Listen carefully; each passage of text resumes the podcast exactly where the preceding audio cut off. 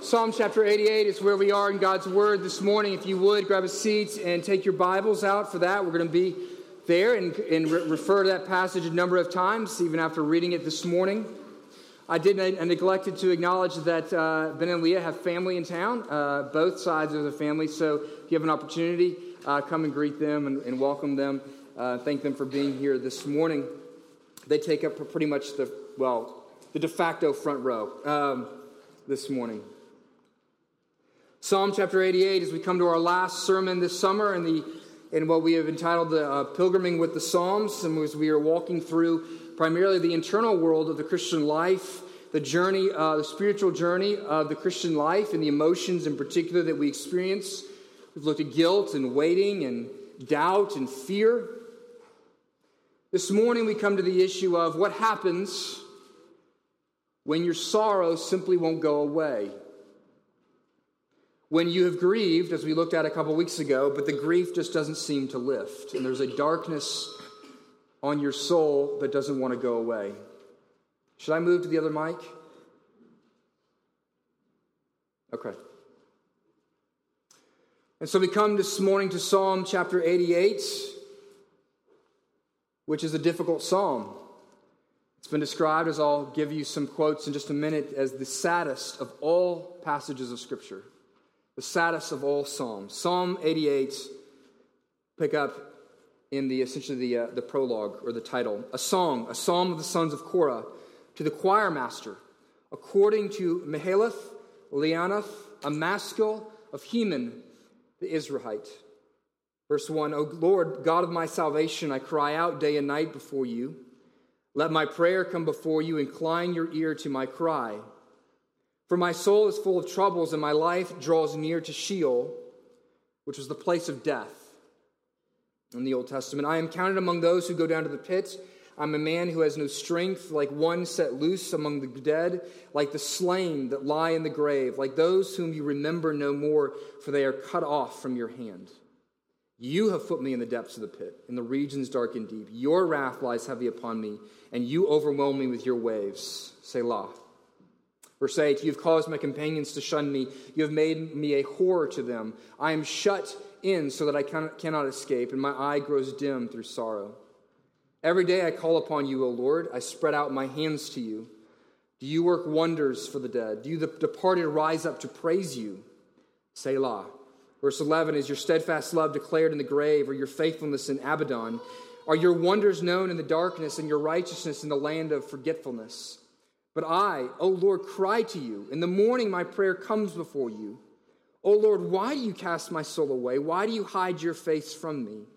Afflicted and close to death from my youth up, I suffer your terrors. I am helpless. Your wrath has swept over me. Your dreadful assaults destroy me. They surround me like a flood all day long, and they close in on me together. You have caused my beloved and my friend to shove me, shun me and my companions have become darkness. And that ends the psalm, and that ends the reading of God's holy, inerrant, and infallible words.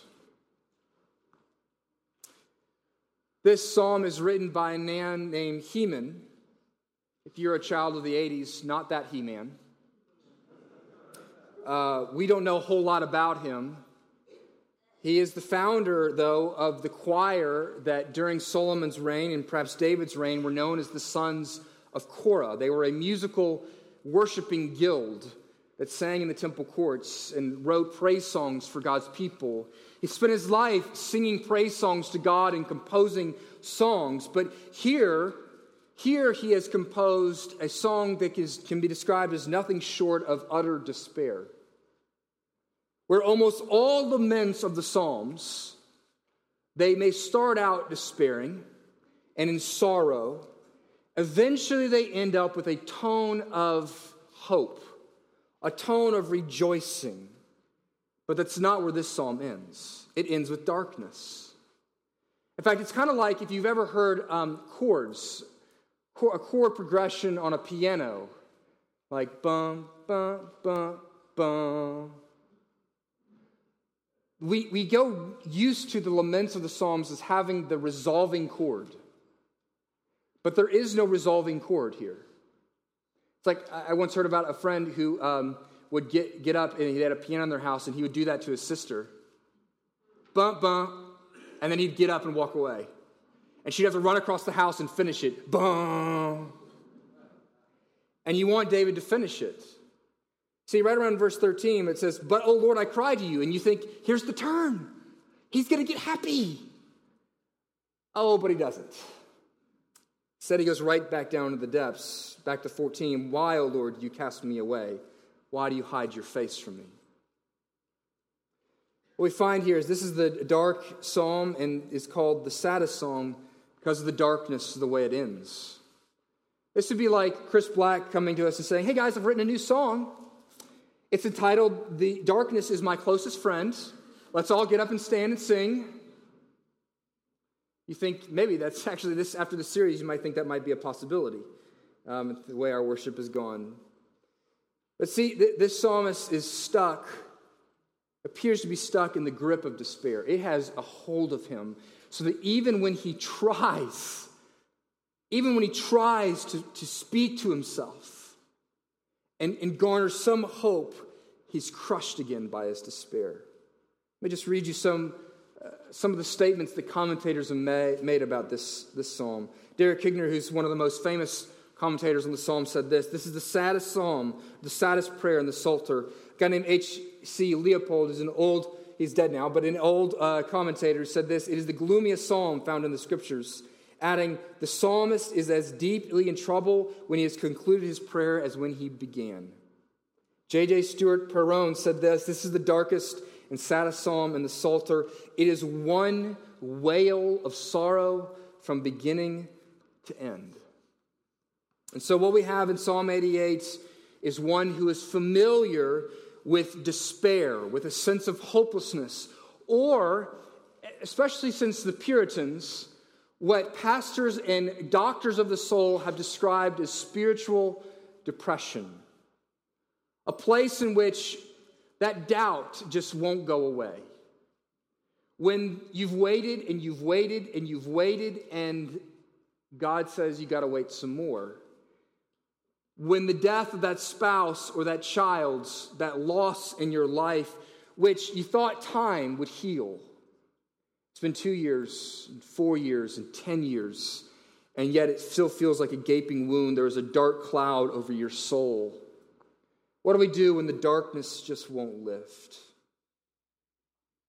What I want to do this morning, though, is show you not only describe the despair that this man is feeling, but also show you the, the grace that is here. Because the only way we can face the darkness that so often pervades our lives is for it to meet the sweet grace of God. So let's start with the despair and understand it a little better this morning. Got two points on despair. First, the cry of despair, and then we'll look at the occasions of despair. Three times the psalmist describes himself as crying out to the Lord. That's what he says crying or calling. Verse 1, verse 9, and verse 13. And in these cries, the psalmist is communicating his spiritual depression, his despair. And it is, it is a very hard, if you've read Pilgrim's Progress, it is very similar.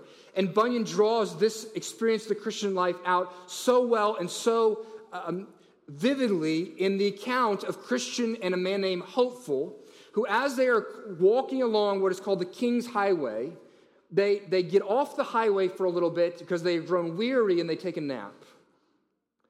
But when they get up, there is a, they, they feel lost and they're struggling to find their way back because of a great storm. And they're trying to find shelter from this great storm. And so, in the midst of this storm, they eventually run into any place they can go and they find this place of shelter, but they're, they're not sure any longer where the trail is, where the highway is.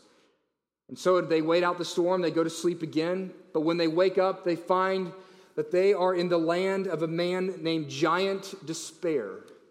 Bunyan was really clear with his allegory.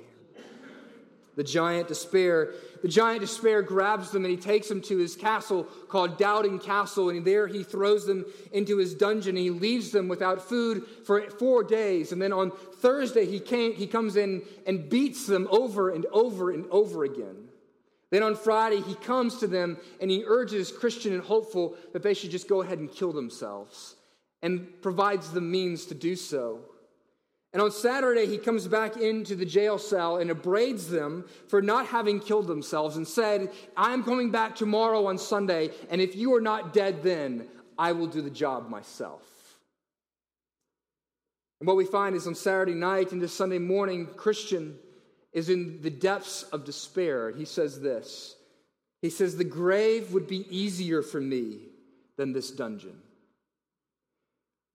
What is he experiencing? He's experiencing depression that has gone to the very depths, in which the pain and sorrow of the Christian life that he is living has actually brought him to a place where he would say that death is better than this, that he would actually take up the giant's recommendation to take his own life. Perhaps you know how this feels. Yes, there can be a despair even for the Christian, a spiritual depression in which you have, you have lost God's face and you have you no longer hear his voice to such a degree that you have lost hope. Now, there is continuums to this depression, right? There is melancholy and mild melancholy, but then they grow, can grow deeper and, and, and more sad in our life, whether it be through death or divorce or some occasion in our life. But as you move along the continuum, there is a relentlessness to this despair that can actually bring you, bring you to the point of suicidal depression. The descriptions are pretty vivid here from the psalmist. He picks up very in many, many very in similar ways as Bunyan does in Pilgrim's Progress. Listen to some of these descriptions from Psalm 88. First, he, he describes despair like dying. It's like death. Verse 3 and 4, I go, it's like going down to the pit. We have people who experience this Jeremiah and Jonah. Jonah in the pit of the whale, in which they despair for their lives. They can see no way out of the dark depths that they are in. In fact, they wish death upon themselves. God, would you just take my life, put an end to this? In verse 7 and verse, uh, 18, verse 17 as well, we see that he feels like he is drowning, that he is going down to the depths of the sea. And our hearts are driven like this. That life, when you're in this kind of despair and the spiritual depression, it feels like you can never get up. Have you ever been caught in an ocean wave? I grew up near the ocean for, for during my childhood, and I remember this occasion in which I was out you call it boogie boarding, but that's, that's an odd term for it. That was a more early 90s term. But they would have a nice ones that have a really hard bottom on them. And I got caught up in the middle of a pretty tight wave, and I went around, and somehow the boogie board got on top, and the wave came down, crushed the boogie board on top of me, smacked me so hard that I passed out. And when I woke up, wave upon wave was coming on me. It's like that. If you've ever had the experience of feeling like you're drowning, that's what depression is like. That it's the second you try to stand up, bam, another one hits you. You stand up again, bam, another one hits you. That's spiritual depression. That is what psalmist is experiencing. A despair here, despairs for his life. He also says it feels like desperation. It says in verse 2 God, hear my cry. This is a man who is on his knees and is saying, God, where are you in the midst of this? I have pleaded for you over and over and over again, and yet you have not answered. This reminds me of Psalm 42, verse 1, where how does the psalmist describe his spiritual experience? As the deer pants for water, so my soul pants for you. Now, we've put that to a really sweet melody, but it, it belies what is actually going on in that verse. What we have there is a deer who's been in the desert with no water. His tongue is, the, is stuck to the roof of his mouth. And somebody who is in despair and spiritual depression is like a deer who's may see the water in front of them, but it's like, I cannot take one more step. I long for a taste of who you are. This is not, this is not sweet sitting down with your coffee at 6 a.m. Oh Lord, I I long for you. That, no, this is a longing, a desperate longing that this person feels, this psalmist feels. And lastly, despair even feels like a dead end, it feels pointless.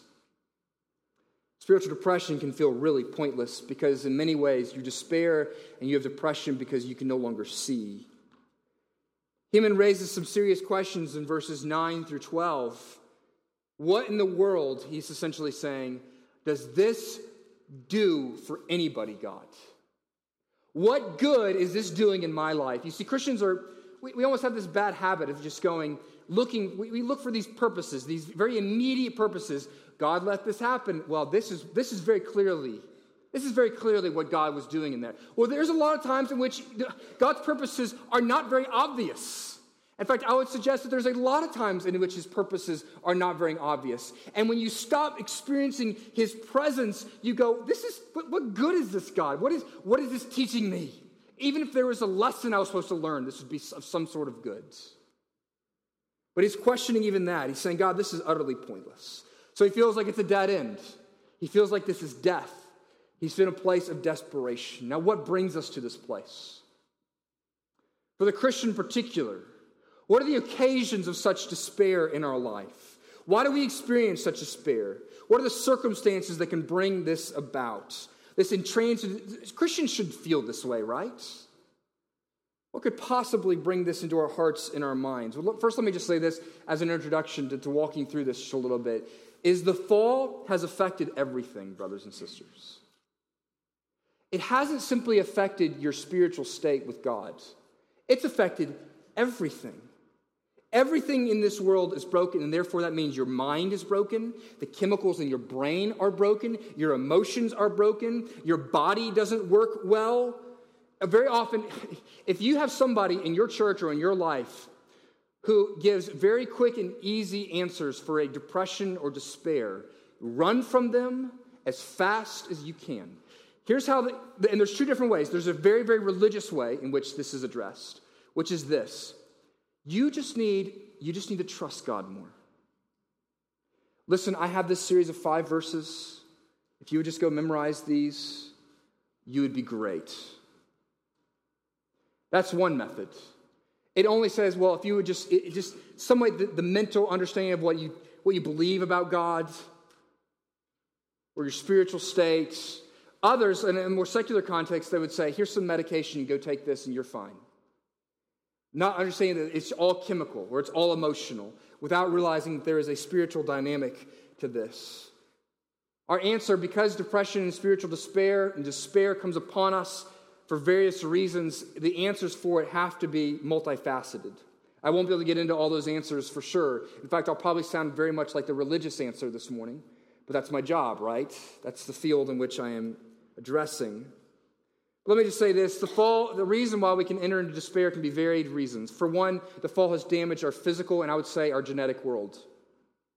There is a reason to believe that the psalmist has experienced physical ailments. We see he's talking about some things physically going on here. And there is, there is afflictions that may actually bring us into places of spiritual depression and despair. If you have had cancer for years and years and years on end, it can do some significant damage. Even there's our bodies and our minds, our souls and our physical beings are connected. They are not disconnected.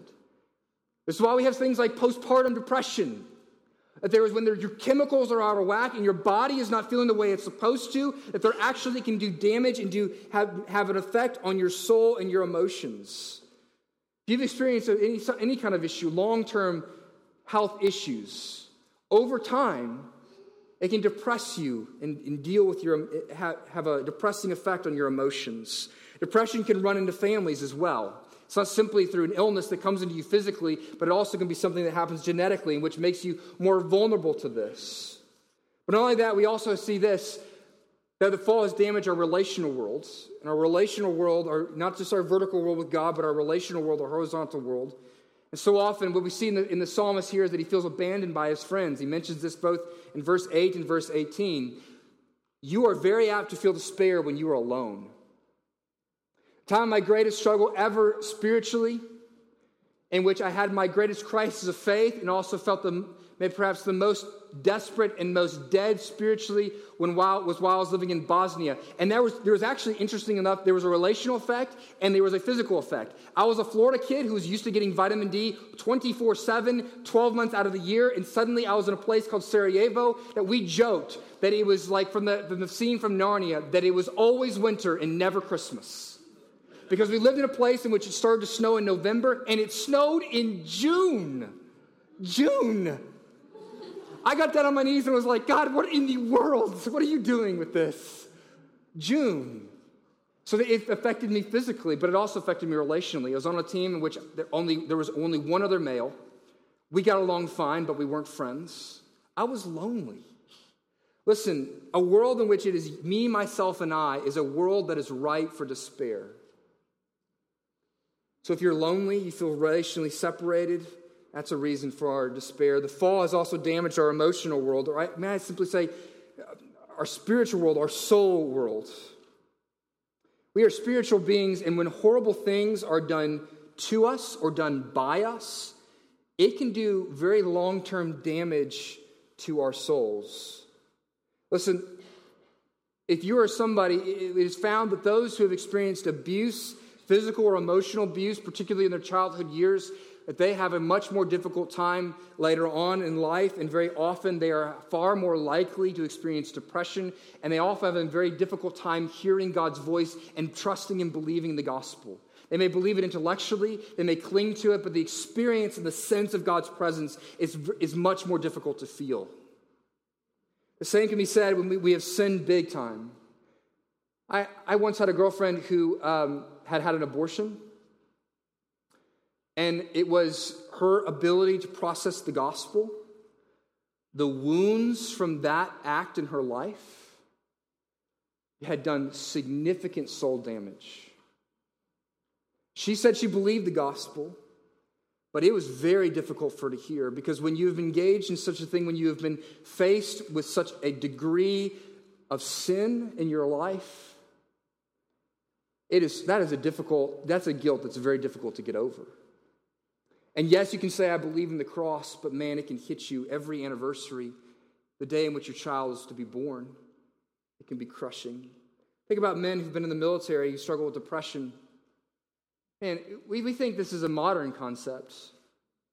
You know, in World War II, it, it was said that men would come back and they couldn't even speak about what happened. And in many ways, it was much easier to come back from World War II. There was a community to come back to. You were applauded and lauded when you came back. But people would say that wives would say that for three and four years, their husbands wouldn't be able to speak about it, and, or maybe could never speak about it, but they would weep in their sleep for years. But we've got the same issue today. You see, most World War II veterans would only see combat for maybe at max two years. So that guys in our armed forces now have seen up to 10 to 12 years of constant combat. No wonder they're depressed and killing themselves. When you have had to do damage to the world that we call men in our armed forces to do, and damage has been done to them and to their friends, man, it can have incredible effects. Sins and brokenness of this world affects us deeply. It does do wounds to your soul. It affects you deeply. And lastly, we see that the fall has damaged our spiritual beliefs. Listen, the psalmist here makes it very clear what he thinks is the ultimate reason for his problems. Verse 6, 7, 8, 15, 16, and 18. He points very directly at God and he says, You, you did this. Verse 6, you, you have put me in the lowest pit. Verse 7, your wrath lies heavily upon me. More in verse 7, you have overwhelmed me with your ways. This is your doing, God. Verse 8, you have taken from me my closest friends and made me repulsive to them. He wags the finger at the sovereign providence of God and says, This is your doing. This is your doing. The question that the despairing one, though, asked, and that is in many ways, we see that is consistent in the scriptures. And people who understand that God actually is in control, they go, God, this is your doing. Job understood that. And he wags the finger at God and he accuses him. And in some ways, that is actually appropriate and right, but it goes deeper for the psalmist. Because not only does he question, does he accuse God of doing this, but then he questions God, the goodness of God in the midst of it. Here's what we find is here the person who is in, in, in the midst of despair and spiritual depression is, is may, may not be questioning the generality of God's goodness. They may not be questioning even the gospel, the specifics of it, but they are saying this God is good, but more specifically, they're saying, I don't believe that God is good for me. God is, his character says he's good, but God really doesn't love me. When I'm stuck in the depth of the giant despair and I know that God can rescue me and he doesn't do it, I have nowhere else to go but to believe that God is against me. In fact, he may hate me. Worst of all, we see this in verse 14. This is where the psalmist ends up, right? Verse 13, it seems like he's going to come out of it. He asks these questions, but then he drives right back down to the worst part of his despair, which is in verse 14. Oh Lord, why do you cast my soul away? Why do you hide your face from me? What's he saying? A despairing and spiritually depressed person has a part of them that says, intellectually, I know that God's supposed to love me and God is my father, but there is a persistent voice in their head that says that, it, that he really doesn't love me. I don't feel it. I don't experience it. Sean Lucas, who's a great professor and pastor in our denomination, said this Despair gets its emotional energy and intellectual cogency when we conclude that God is angry at us and therefore has abandoned us. And that is the conclusion of this psalmist. That because of all this evidence, these horrible things in my life, and that I've cried out to you in this level of despair that I feel, that God, you're so angry at me that you have hid your face from me, that you have forsaken me, and that you have abandoned me. And that's why he says at the very end, My only companion is the darkness. God, I don't, you've left me, so I don't even want to think about you anymore. Just let me, let me enjoy the darkness while this is all I have left. This is what St. John of the Cross described as the dark night of the soul. This is the grip of despair, believing that God has abandoned you. That even in all his terrible things, all the terrible things, you may say, I mean, God's sovereign. Many of us can say that. But here we believe that his sovereignty is bringing nothing good in my life. It's nothing but death for me. Now, listen, there may be very few of you who are in that place this morning. Maybe none of you. I hope none of you. I would wish that, I would not wish that upon you. But there is a, let me just communicate this that if you're on the path to this, if you're experiencing a taste of this, you, there is, if I could plead with you to hear the glimmer of hope in the grace of God. This person, this person who seems to have lost hope in Psalm 88, he is gripped by despair. It has a hold on him. It is a stranglehold that is killing him. But what I want to juxtapose this morning is that God's grip of grace is stronger than the grip of despair. So even when you're at a place like this psalmist, there is something that is holding on to you that is stronger than your, your, your emotional experience right now. Let's look at the evidence of God's grace here for a little bit. I got two things I want to show you from the passage because it looks like there's no, there's no grace. There's no silver lining to this passage, right? Actually, I think there is, but you have to look very carefully. We know that this psalmist is in the grip of grace for two reasons. The first is this we see the grip of God's grace in the mere existence of the psalm, but the fact that it exists. There is certain proof that See, as we looked at earlier, that in despair, we think that there is no purpose in God's life, in God's in the in the, the struggles and the suffering that God has brought into our life. And there can be no purpose for it other than to destroy me. But what we see in this story is actually the, what we see is that God is working in us. That is the purpose. We may not see it. We may not know the lesson yet. We may not see what God is trying to teach us, but we actually see that in the eternal perspective that God is doing something in us. This, this psalm is very similar to the life of Job. If you remember the story of Job, at the very beginning, Satan goes to God and he essentially taunts God and he says this Job is said to be the most righteous man on the earth, but God, you know what? He serves you because he's rich, his family is well, he's wealthy, he's healthy, his family is there with him. I bet you if you take all your wonderful peripheral blessings from him, he'll curse you. And so God says, okay, you go ahead. We'll see what happens. And so that's exactly what Satan does. He goes and he curses Job. He brings death to his family. He takes away all his wealth. His health goes away entirely. He brings him to utter darkness and complete despair, it appears. What do we see with Job? We see that all throughout Job, even though he's coming to a place of hopelessness and despair, he remains in conversation with God. He may accuse God, just like the psalmist in Psalm 88, but ultimately he does not flee from God.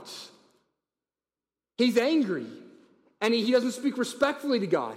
Yet in all that, he stays in God's presence. And this is the same thing we see with this psalmist that he is angry with God. He is bringing, he's not bringing reverential accusations before God. He may even be sinning in this psalm. And yet, in that, we see that he remains in relationship with God. He doesn't utterly, uh, he feels like God has abandoned him, but he says, Listen, I have nowhere else to go. Now, when you do that, when you do that, when all other blessings in your life, but God Himself, is removed from your life, this makes you spiritually strong as steel. When you can say, Listen, God, you can take my health, you can take my wealth, you can take my family. In fact, you have taken all those things, and yet you say, God, you are God. I have nowhere else to go. I am your servant, and I will serve you because you're God and I'm not, and you're not bringing any blessings into my life. In fact, I don't even feel your presence. If in that moment you say, God, I'm going to stay right here in front of you, you're a person who is made of spiritual steel. And God has done an incredible work in your life. This is why it says in Corinthians that this is what God, He is in, enveloping in us an eternal weight of glory in us. God does not wait, our, waste our suffering, nor even our depression or our despair, but He utilizes it to change us. Now, let me tell you the story of William, Cowper and John Newton. I'm going to refer to them a couple times this morning.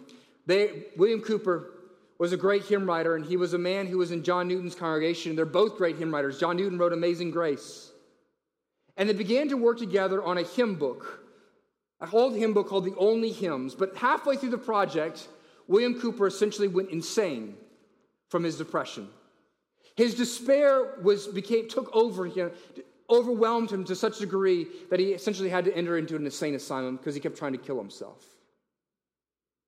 And what we see is Newton, Newton became despondent about this as well, and he wrote this hymn.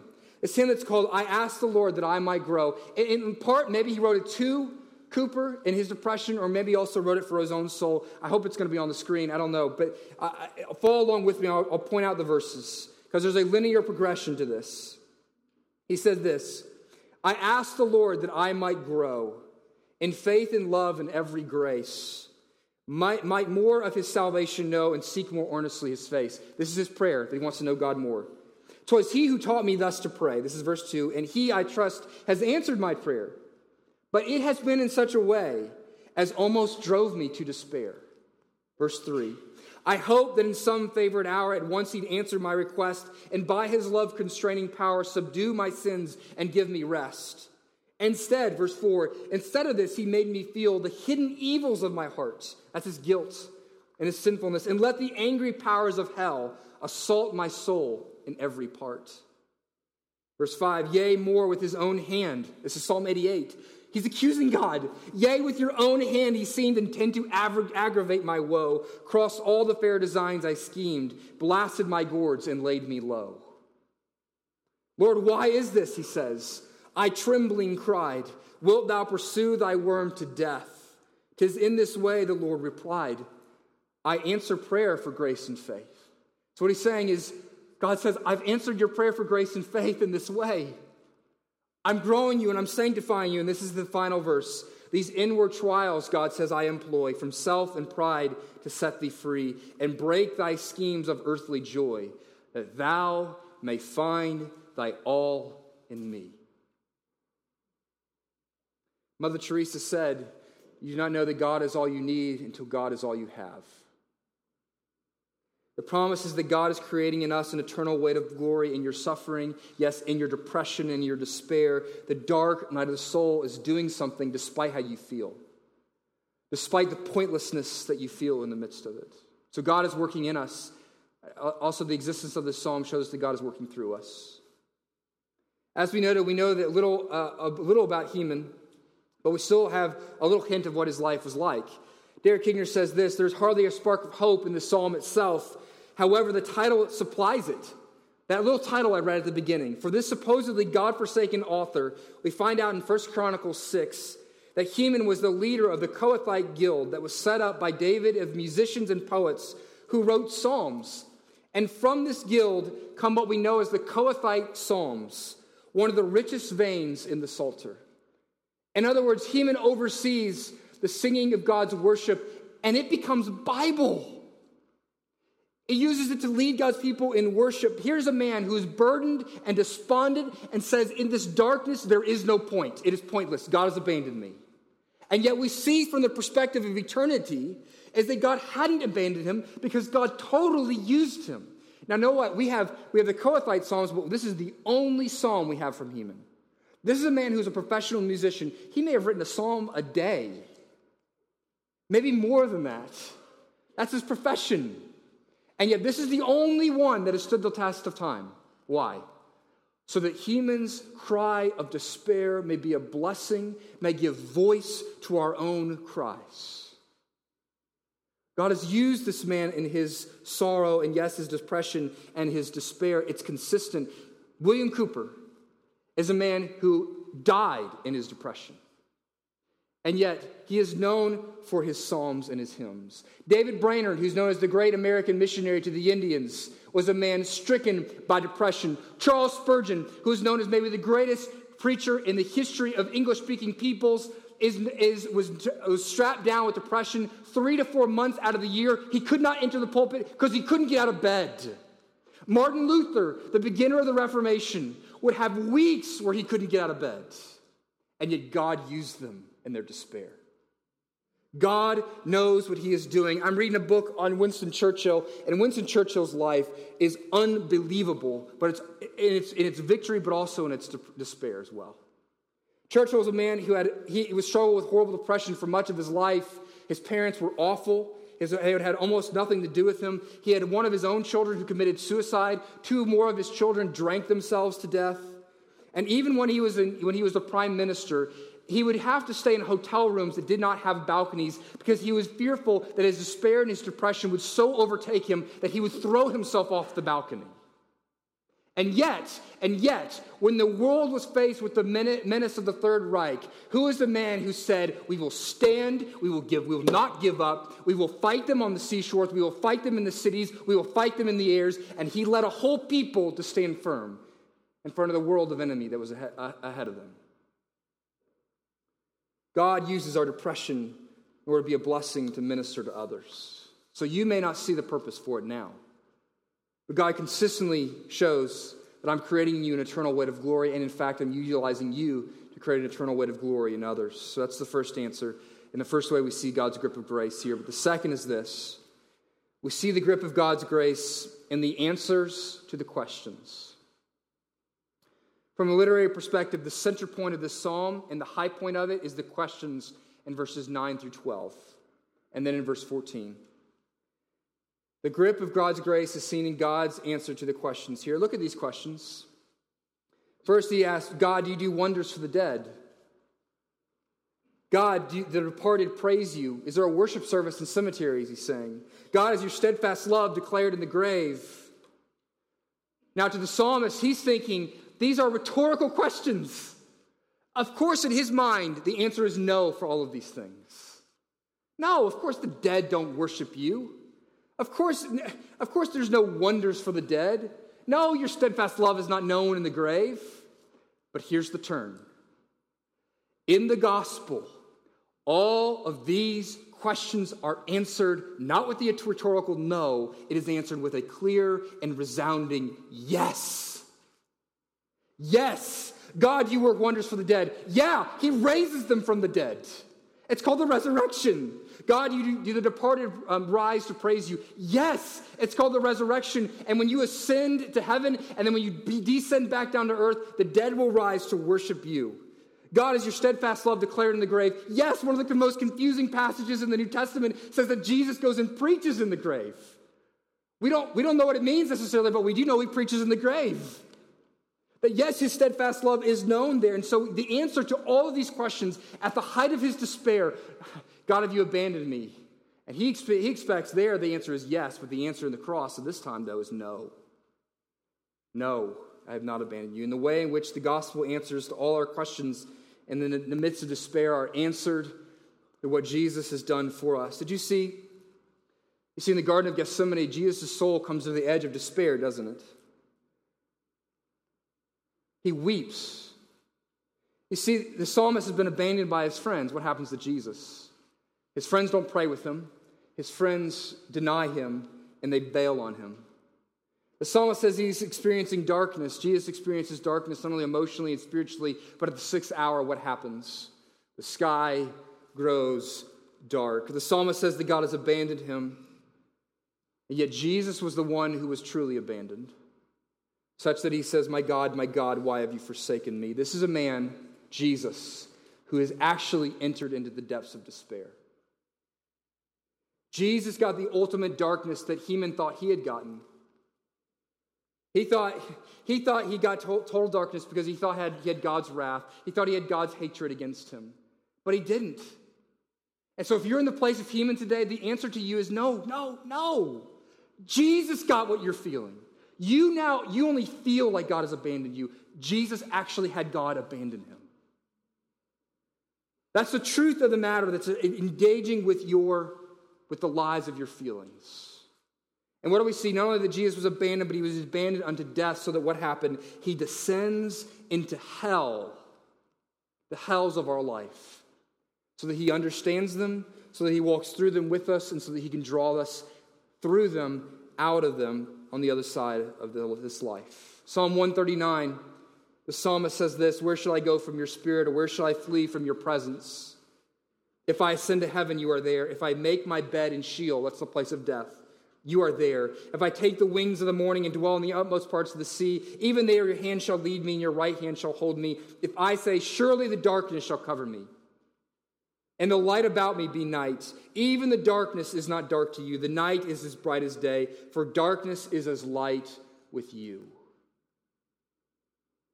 Corrie ten Boom in the heart of being in a Nazi concentration camp, said this No matter how deep our darkness, God's love is deeper still. And yes, you have the great refrigerator passage, but man, may it mean something more to you this morning in Romans 8. For I am sure that neither death, nor life, nor angels, nor rulers, nor things present, nor things to come, nor powers, nor height, nor depth, nor anything else in all creation will be able to separate us from the love of God in Christ Jesus our Lord. Jesus was truly abandoned so that you would only feel abandoned.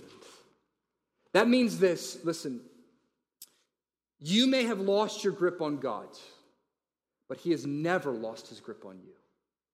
Never. You may have lost His face, but He still sees you. Real brief, let's look at the resources of how we utilize this grace. Real, real three quick things. Because we got to be able to take this truth and, and, and and appropriate it in our lives. First thing is this God's, you got to take advantage of the resources of God's grace. It means you take advantage of God's common care. You know, in the, in the story of Elijah, you know, Elijah was a depressant. After he has this great conquering hero where he destroys the, the, the, the idols of, of Baal and the, the priests, he runs away from Jezebel and he goes out in the desert and he goes to God, I wish I was dead. Now, how does God care for Elijah? He sends him food. Listen, if you're feeling despairing, maybe you should eat something. Listen, brothers and sisters, when you care for a brother or sister who's depressed and despairing, perhaps they don't need a book or your plentiful words, but maybe what they need is a really good steak, a good beer, and some Sister Schubert rolls.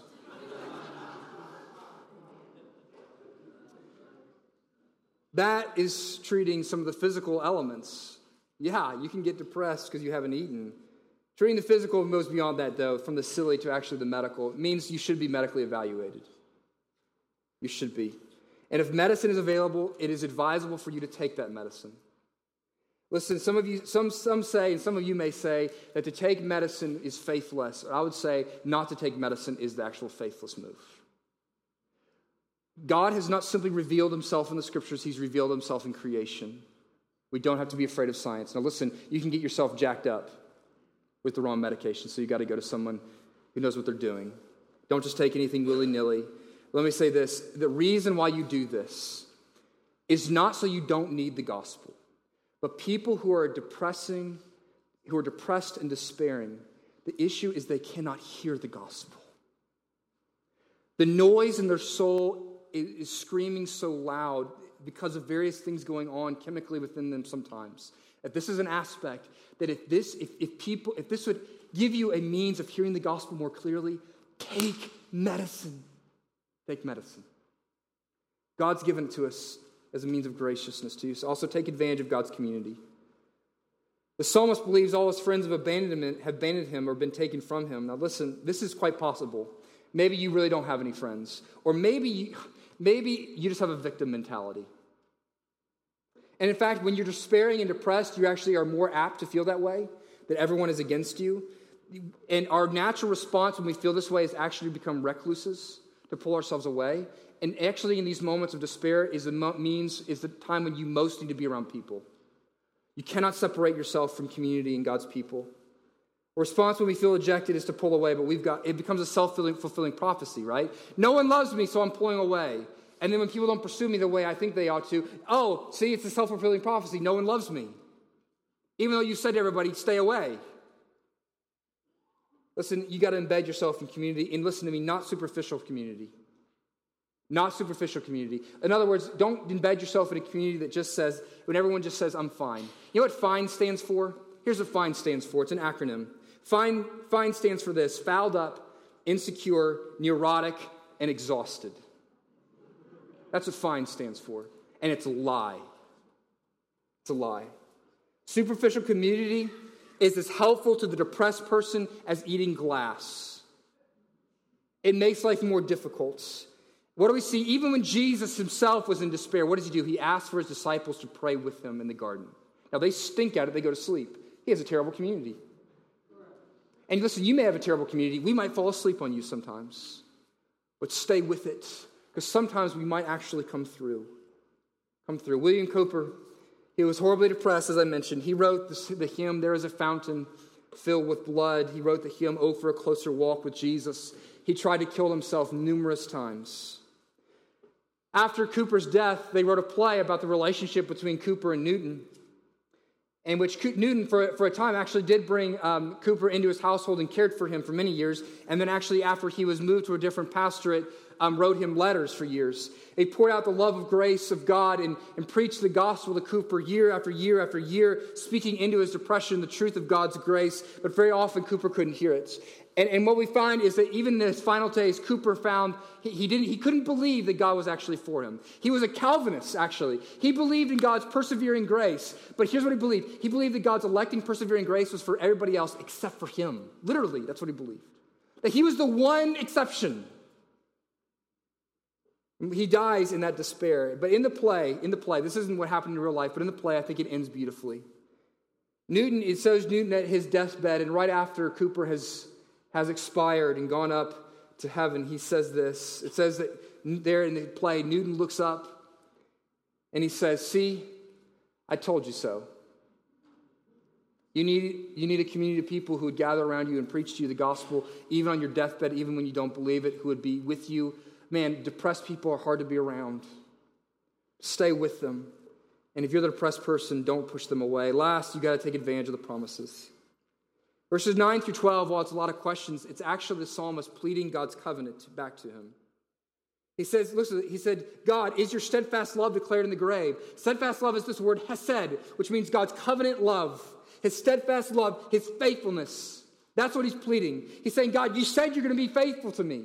Where is your covenant? Plead God's promises back to him. Take advantage of them. And this, and going back and going full circle in our time this morning, this is exactly what they do in Pilgrim's Progress. They plead God's promises, and it's the means of salvation and setting them free from despair. Christian hopefuls we, we see are, are, are sprung from the dungeon prison of the giant despair on Saturday night after he has wept in his despair. Suddenly, Christian is reminded that he has a key that he was, he was given. And this key can open any door. And it's the key called promise.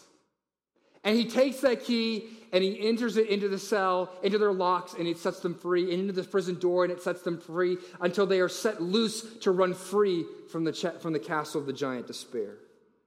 Preach God's promises back to yourself. Plead his promises back to him. You may even do it in an accusatory way, like the psalmist does. But plead his promises anyways. Because here's the reality here's the promise. You may lose your grip on him, he will never, ever lose his grip on you. One last way in which God has given us grace, and that is the table. Let's go to it now. Will you pray with me? Those who are serving could come forward, help me serve the elements. Gracious Heavenly Father, we have um, been given and seen one sign and seal of your grace to us this morning. It speaks to us your gospel, the fact that we have been brought from, we're Our old man is dead, and we are brought up into new life, that we are part of your family. Lord, we now come to this sign of the gospel, this reminder of your work, that there is no wrath for us, that you have not abandoned us. You abandoned your son so that you never have to abandon us. So, God, we set aside these simple elements, this bread and this cup, and Lord, may you use them as a means of grace, these physical, visible elements. Would you use them to, to shine the light in our darkness? To put a gold and light lining around the darkness of our lives, to remind us of our future home and of the grace we have in Christ Jesus. We ask this in the name of your precious Son. Amen.